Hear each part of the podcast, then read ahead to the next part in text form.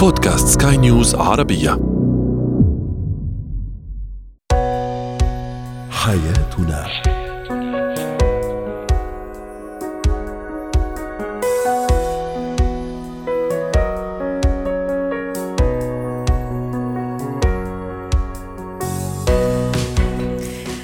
الكرام أهلا بكم معنا إلى حياتنا. فضاؤكم اليومي الذي يعنى بشؤون الأسرة وباقي الشؤون الحياتية الأخرى والذي يمكنكم الاستماع إليه عبر منصة سكاي نيوز عربيه dot com slash podcast وباقي منصات سكاي نيوز العربيه الأخرى. شاركونا أيضا عبر رقم الواتساب 00971 561 886223 معي أنا امال شاب. اليوم نتحدث عن اختلاف الأزواج أو الزوجين الشريكين آه، حول تربية الأبناء. كيف آه، أحيانا يتحول إلى خلافات دائمة بينهما. أيضا سنتحول أو سنتحدث عفوا عن آه، الطفل الذي يسرق. لماذا يسرق اولا؟ لماذا هذا السلوك وكيف نتعامل معه؟ وأخيرا إتيكيت وقواعد وأصول استخدام العطور. هو وهي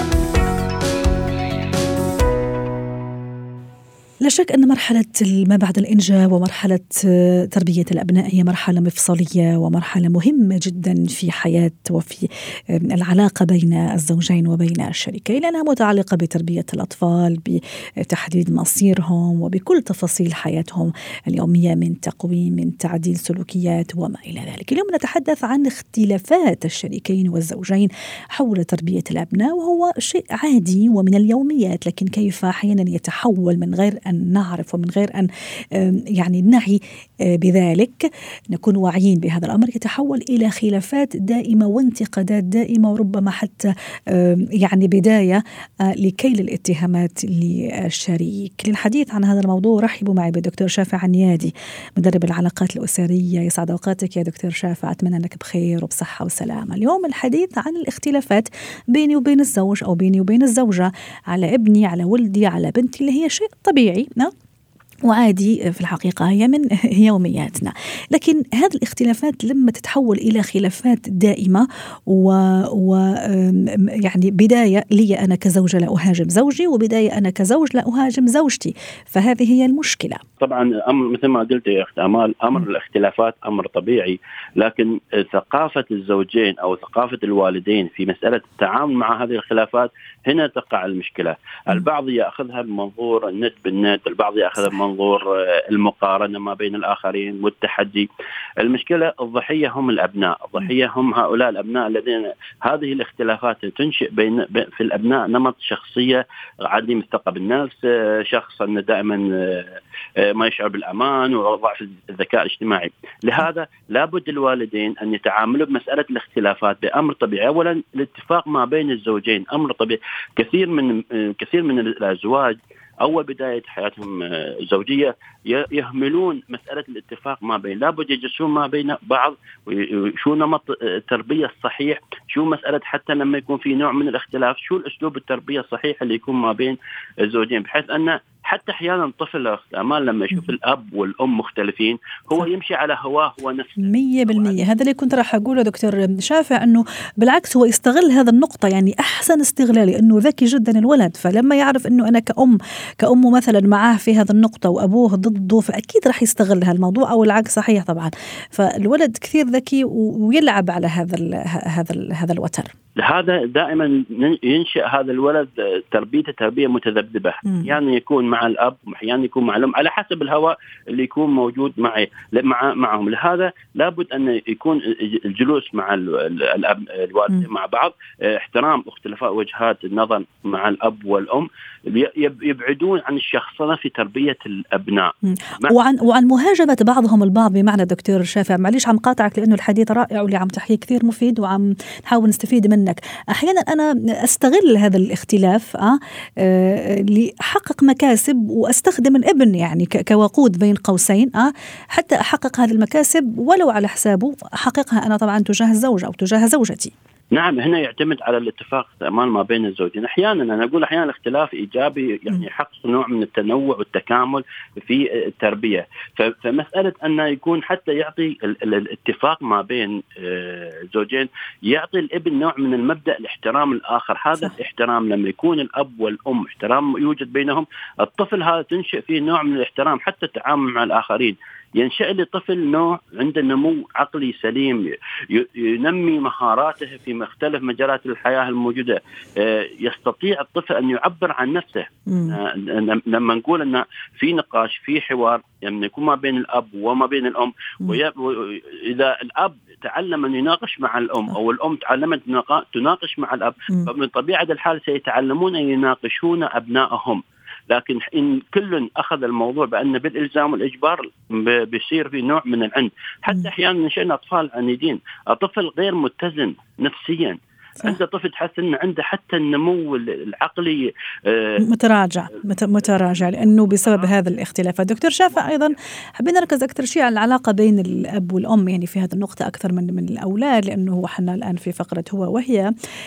أحيانا أنا أحب أنتقد زوجي بس عن طريق الابن آه اللي عم أختلف أنا وزوجي على طريقة معينة. بمعنى كاني أقول له والله أنت طالع لأبوك مثلا أو هو يقولها والله أنت طالعة لأمك مثلا البنت آه. في اختلافات معينة في في في في تربية التربيه في وجهات نظر لكن أنا بين قوسين يعني أضرب هذا الشريك آه في في الصميم لكن عن طريق الإب لأني أنا مختلفة مع أبوه في طريقة التربية. هي أخذ الإبن العصا الذي يجلد به الطرف الآخر. أيوه. يعني هذا هذا القصد. وهذا وهذا المشكلة. فأنا أقول دائما الوالدين كثير من اختمال والله إحنا لما نعطي دورات في التربية الأسرية وحتى أحيانا فترة الاستشارات الأسرية أستغرب من بعض الآباء وبعض الأمهات أبسط الأمور في مسألة تعامل تربية الأبناء يجهلونها. مم. أنت الآن لما تي والله أنت طالع عنيد على أمك أو أنت طالع آه، مهمل على أبوك هو الأم أو الأب يعني تخيل بعض يقول والله يا دكتور أنا أريد أشجعه أي تشجيع؟ هذا هذا دمار. فبعضهم عندهم ثقافة تربية الأبناء ثقافة يعني مستوى ضعيف بشكل كبير. فأنا لا أدرك أو أخذ الأبناء جسر لكي أحقق أهدافي ورغباتي الشيطانية. أنا أطلق عليه الشيطان ما دام أنا أطلع أن أدمر أبنائي وأضعف به شخصيته وأن وأهلكه فما فما بعد ذلك. صح. لكن البعض ينظر الموضوع لا يا دكتور أنتم مضخمين الموضوع الموضوع بسيط. لا والله منه منه بسيط بالعكس موضوع جدا يعني خطير وموضوع يعني يخص أولادنا ولما نقول أولادنا يعني أسرنا ولما نقول أسرة يعني نقول المجتمع. صحيح. بس هم ينظرون الموضوع ليش؟ لأنه يدل على الجهل، دائما الشخص الجاهل يرى الموضوع الأمور الخطيرة أمر بسيط وغير وشكل غير مبالغ، هذا أنا أقول أحيانا اختلاف نمط الشخصيات الأب والأم أحيانا في طريقة تربية الوالدين.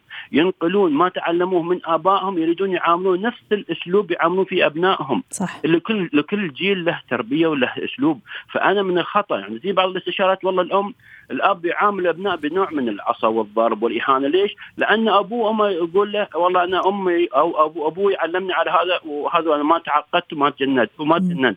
صحيح. هذا أسلوب خطأ. حتى حتى نختم أيضا دكتور شافع معك اليوم هذا اللقاء اللي عم يسمعنا فعلا اليوم وحاس إنه عنده هذا المشكلة آه، سواء أب أو أم سواء زوج أو زوجة عم يختلف يوميا عم تختلف يوميا مع الشريك وهذا الاختلافات تكاد تتحول إلى خلافات يومية وخلافات دائمة. شو ممكن نقولهم؟ أنا أقول نست... الآن الحصول على العلم ليس بالأمر الصعب احتمال الكل يستطيع أن يتعلم. تعلموا مهارات حياتية الآن. أبنائكم في وقت إبناء شخصياتهم.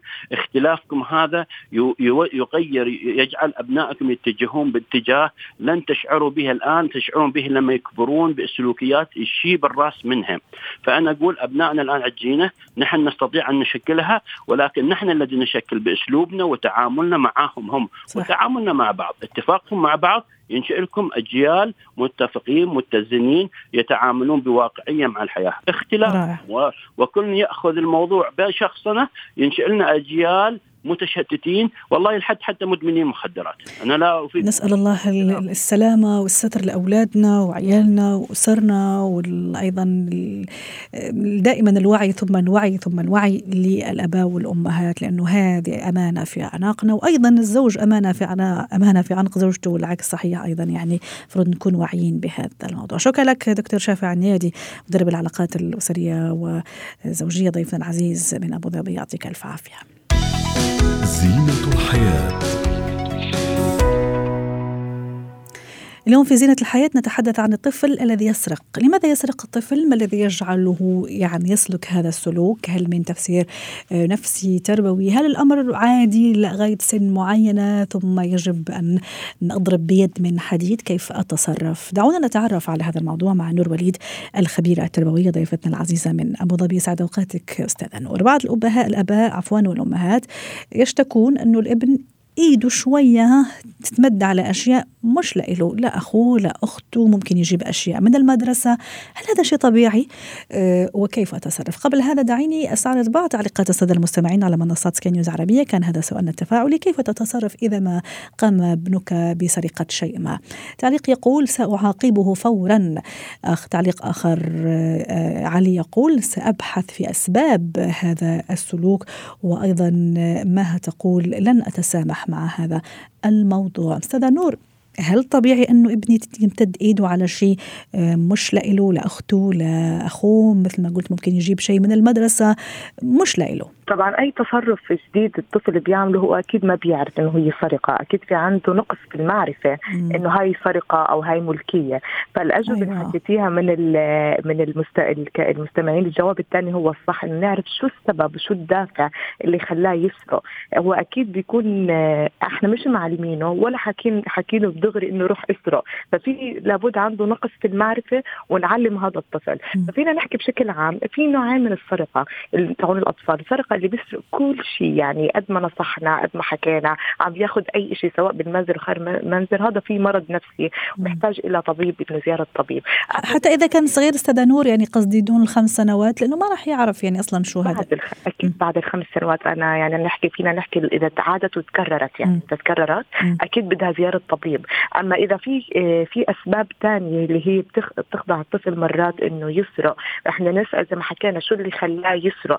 إذا إحنا بدنا نستنتج أكيد حنس قبل ما نساله في أمور شو دفعته اللي خلته إنه يسرق. ممكن يكون في الأهل منعينه بأشياء معينة طلبها وصار منع فاضطر إنه ياخذ. أو ممكن نقص من العاطفة عشان عنده نقص لفت الأنظار مرات بياخذ فهذا إحنا بنكتشف إنه إحنا عندنا نقص بالعاطفه لهذا الطفل. ومرات بتعرفي شغلة ممكن يكون عم بيقلدوا كرتون.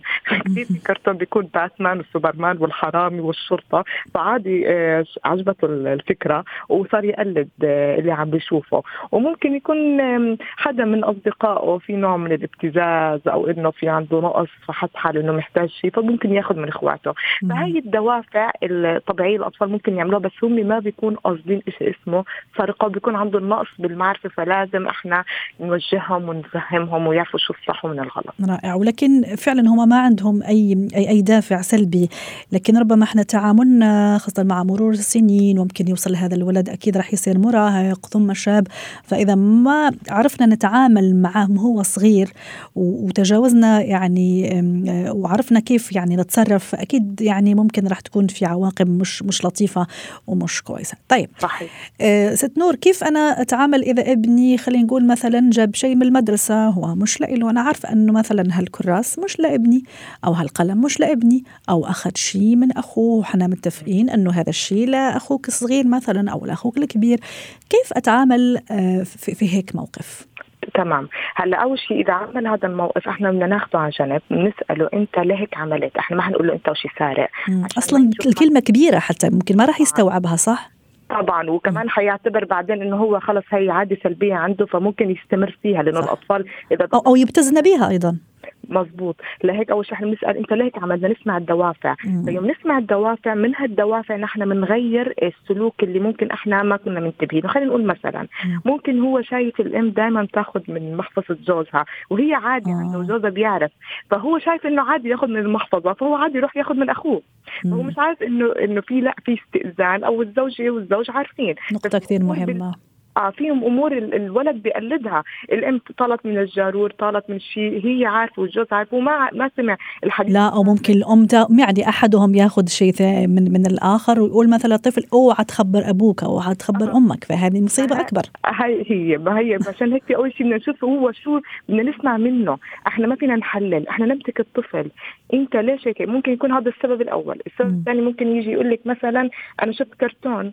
فهذا البطل متأثر فيه فراح قلده أو ممكن مثلا بقول لك إنه طلبت منكم طلبت منكم ما جبتوا لي إياه فأنا اضطريت آخذ تاع أخوي هو أخوي عنده اخو أكبر منه عمرا. ممكن أخذ منه شيء وهو مش عارفين إنه هو هذا الصغير ما, ما له الحق ياخذ لازم نفهمه. وممكن شغلة كمان آه، في كمان تصرف ثاني ممكن نقول غير الكرتون والبيت. ممكن يكون في حدا زي ما قلنا نقص بالمال. ممكن يكون الأهل ما يعطيه يعطوه مصروف ثابت فدائما بيشوف عنده نقص فبيضطر ياخذ آه، الفلوس من الآخرين. فبالآخر فإحنا هيك بيكون أو بيكون في نقطة كمان مهمة بيكون خايف من العقاب. يعني كيف انت خايف من العقاب؟ ممكن يكون ضيع قلمه وعارف إنه ممكن الام تعصب عليه إنه كيف ضيعت قلمك يضطر يسرق؟ يعني إنه ياخذ قلم آخر أو دفتر آخر آخر. يعني شيء كان مضيعه وخايف من العقاب فبيضطر إنه يسرق. فهي النقط إذا سمعناها منه أول شيء لازم نتشكره إنه أنا الحقيقة. لأنه هون إحنا نفهمه إنك أنت كنت صريح وقلت الحقيقة وإحنا لازم هلأ هيك نواجهه ونرشد حنقول له إنه هذا السلوك آه. خطا اسمه سرقة وإنت لازم ما تعيدها ثاني مرة وفي شيء اسمه حقوق ملكية يعني هذا الشيء ما بخصك هذا بخص أخوك هذا زميلك هذا جارك هذا مش يعني بنفهم كيف أخذه وبعدين بنفهمه إذا بدك شيء ثاني مرة قلنا إحنا حنتفهمك. حنعطيك وبنفس الوقت الأهل يديروا بالهم أكثر يعني الجلسة وحده لا تكفي لازم نتأكد لازم نراقب لازم نرشد الطفل لأنه الطفل أكيد بيرجع بينسى أو ممكن يفكر إنه هذا الموقف خلص هذا سرقه والثاني كان سرقه فلا صحيح. استاذه نور سريعا قبل ما نودعك اليوم على خير في عندي نقطتين. أحيانا نسمع وحنا صغار ممكن نحن الاباء والأمهات نرجع نقولها لأولادنا واولاد وبناتنا. آه، مثلا آه، خبي هذا الشغلة اوعى راح يجي سارق يسرقها مثلا. هل أنا عم أعمل مليح ولا لا؟ يعني عن أي فكرة أنا عم أحكي؟ لا يعني عرفتي كيف؟ هل هذه تربويا صحيحة؟ وثاني شيء آه، يعني أنا يعني أنا أفضل يعني وهذا راي شخصي أنا أفضل مثلا احكي عن فضيله الأمانة فضيلة أداب الاستئذان أكثر من احكي عن العقاب أو عن العقوبة. صحيح كلامك بعض الأهل يلجأوا للتخويف. هلا ما بيعرفوا إنه التخويف والترهيب هو عامل سلبي لنفسيه الطفل. فهو بضل يخاف يخاف إنه يتعامل مع الآخرين حتى إنه ممكن إذا زي ما أنت قلتي خبيها بيجي حدا يسرقها أو ممكن ندخل على الشرطة. بهذا الأسلوب صح. التخويف والدراما تاعه حيعتبر إذا في سرقة في شرطة عدم الأمان ممكن هيك يتعامل ينعكس مع أخواته. بضل فبصير بالأخير بده شيء من أخوه بدل ما يستأذن ممكن يسرق يعني صارت القصة آه، آه، عكسية. فهيك زي ما حكيتي وتفضلتي. طبعا لازم نحكي المصداقية الأمان الشفافية الاعتراف آه، نستأذن نحترم أولادنا. حتى لو طلبوا شيء فوق طاقتنا وإحنا كنا مقصرين نتشكر بصراحتهم نتشكر إنهم طلبوا وإحنا لازم نشرح لهم. يعني ما فينا نقول لا أو ممنوع أو خلص انتهى الحديث أنا قلت لك لا. لا لازم تفهميه بالأمانة بالصدق شو اللي ناقصه شو مش ناقصه. نحاول نوفر لهم. يكون يكون يعني زي ما حكيت المصطلحات ما تكون سلبية أو تخويف أكثر ما يكون كلمات إيجابية أو إنه نوعي تفكيرهم إنه على تصرفاتهم تكون سلوكياتهم إيجابية. شكرا لك أستاذة نور وليده سعدتينا اليوم بهذه المشاركة يعطيك ألف عافية وأتمنى لك يوم سعيد.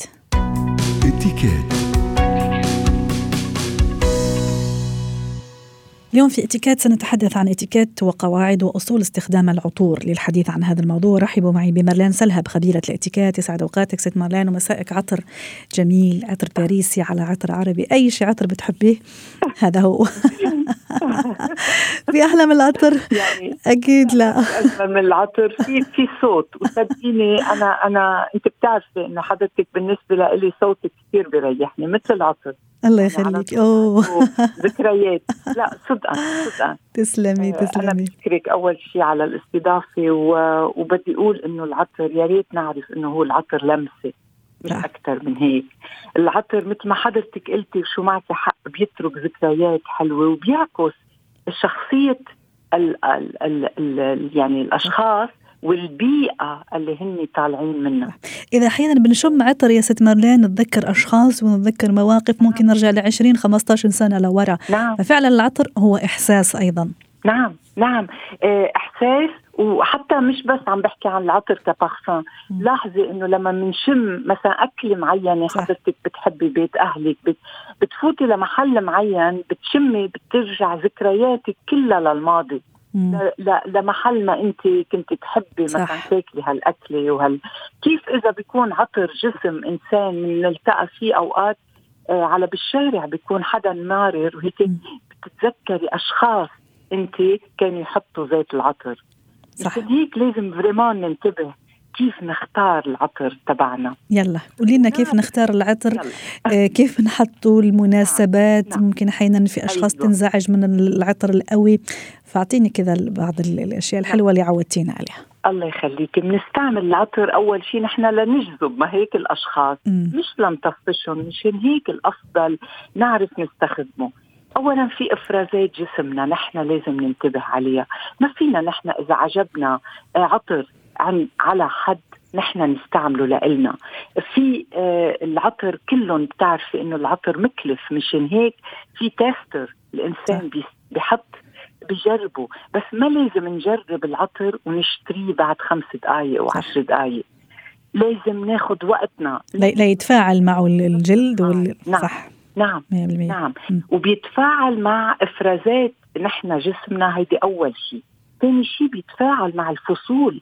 يعني بالصيف نحن ما فينا نستعمل زيت العطر اللي بنستعمله بالشتاء بس في ناس مثل كثير أشخاص ما بحبوا يغيروا العطر تبعهم مشان هيك بنستعمل بالشتاء بنستعمل بارفان اللي هو ال essence تبعه قوي مشان هيك أما بالصيف بنستعمل الاودو بارفان الاودو كولر اللي هي أخف مشان هيك بنقول ننتبه للصيف وللشتاء رائع. شك إنه لازم ننتبه كمان للنهار ولليل وهون إذا بتسمحي لي أقول اللي بيحبوا العطور القوية.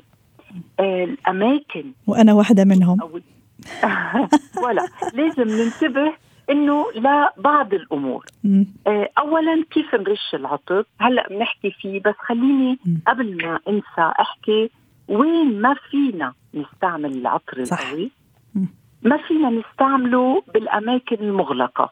يعني عارفين نحن موجودين بمقابلة عمل مش مفروض نستعمل العطر القوي. ما فينا نستعمله بالاجتماعات اللي كتير رسمية. بدنا ننتبه وبالأكيد بال بال بالرومانسية والحميمية لازم نعرف نستعمل عطرنا قبل بنص ساعة أم ساعة. إذا نحن بنحب العطر القوي ناخذ وقت نعطيه وقت ليتفاعل على جسمنا ما يزعج غيرنا ومش ضروري نحن نشمه. الناس تفتكر إني أنا ما عم بشم عطري يعني الآخر ما عم بيشموا لا أحيانا ست مارلين حتى الوقت كمان عم يداهمنا أحيانا في بعض الأشخاص بتلاقيه مثلا في مكان خلينا نقول في مكان العمل أو مثلا هو في في مطعم مثلا كل شوية بيعمل هالحركة إنه مثلا يشيل نينه البارفان ويرجع مثلا أو ترجع خاصة بالنسبة للبنات والصبايا والسيدات ترجع مرة أخرى تبخ على على على جسمها أو ثيابها. فهل هذا بيصير؟ ما بيصير؟ ابدا ابدا ابدا ابدا. يعني مش بس هيك حسن تصرفنا بيمنعنا اطلاقا ان ما نستعمله قدام الناس. إحنا لازم نستعمله بأماكن نحن خاصة لإلنا. بدنا ننتبه إنه أكيد ليضاين أكثر لازم يكون على جسم مرطب. وننتبه أكثر شيء إنه الكريم اللي بنستعمله لجسمنا ما يكون له ريحة. مشان هيك نحن دائما بنقول إنه نستعمله ببيتنا بالأماكن الخاصة قبل ما نظهر. وإذا حابين إنه ثيابنا يكون لهم ريحة العطر تبعنا. فينا نرش على ثيابنا عطر بس قبل ما نلبس الثياب ويكون في دائما بين 10 ل 15 سنتيمتر آه لأنه بياخد إذا بدك في يقول بياخد العطر أكثر علينا. نحن بنفتكر إنه إذا قربنا إيدنا العطر رح ياخد أكثر لا بدنا ننتبه نرطب جلدتنا نستعمله على نظافة بدنا نخبي ريحة العرق تبعنا بدغري نرش العطر. وما حضرتك قلتي يا ريت ننسى قدام الناس نستعمل العطر اطلاقا. طيب إطلاقاً. على سيرة الاتيكيت والطريقة والأصول يعني في أنا أتصور يعني في في أماكن النبض يعني وين يكون فيها النبض هو اللي يفضل إنه نحط العطر حتى يدوم أكثر نعم. ولفترات أطول.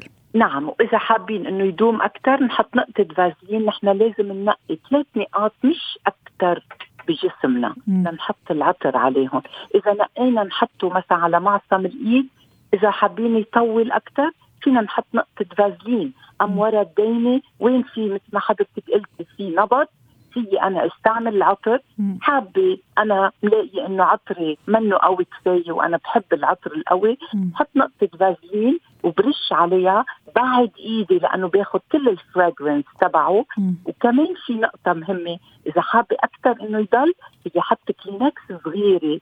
في بعض الناس بتحطها بجيبتها. حط بمكان صغير. آه قطني حط عليها العطر واتركها على جسمي يضل الريحة. لو أنا ما شميتها تاكد إنه الكل حيشموا ريحة عطري وراح يضلوا يتذكروا إني أنا اللي بستعمل أنا وصلتنا ريحة عطرك الجميلة يعني عطرك بأخلاقك وجمالك وكلامك الحلو. أتمنى لك يوم جميل ومساء معطر بالمحبة. شكرا لك يا ست مارلين. سلهب خبيره الاتيكيت ضيفتنا العزيزة من بيروت.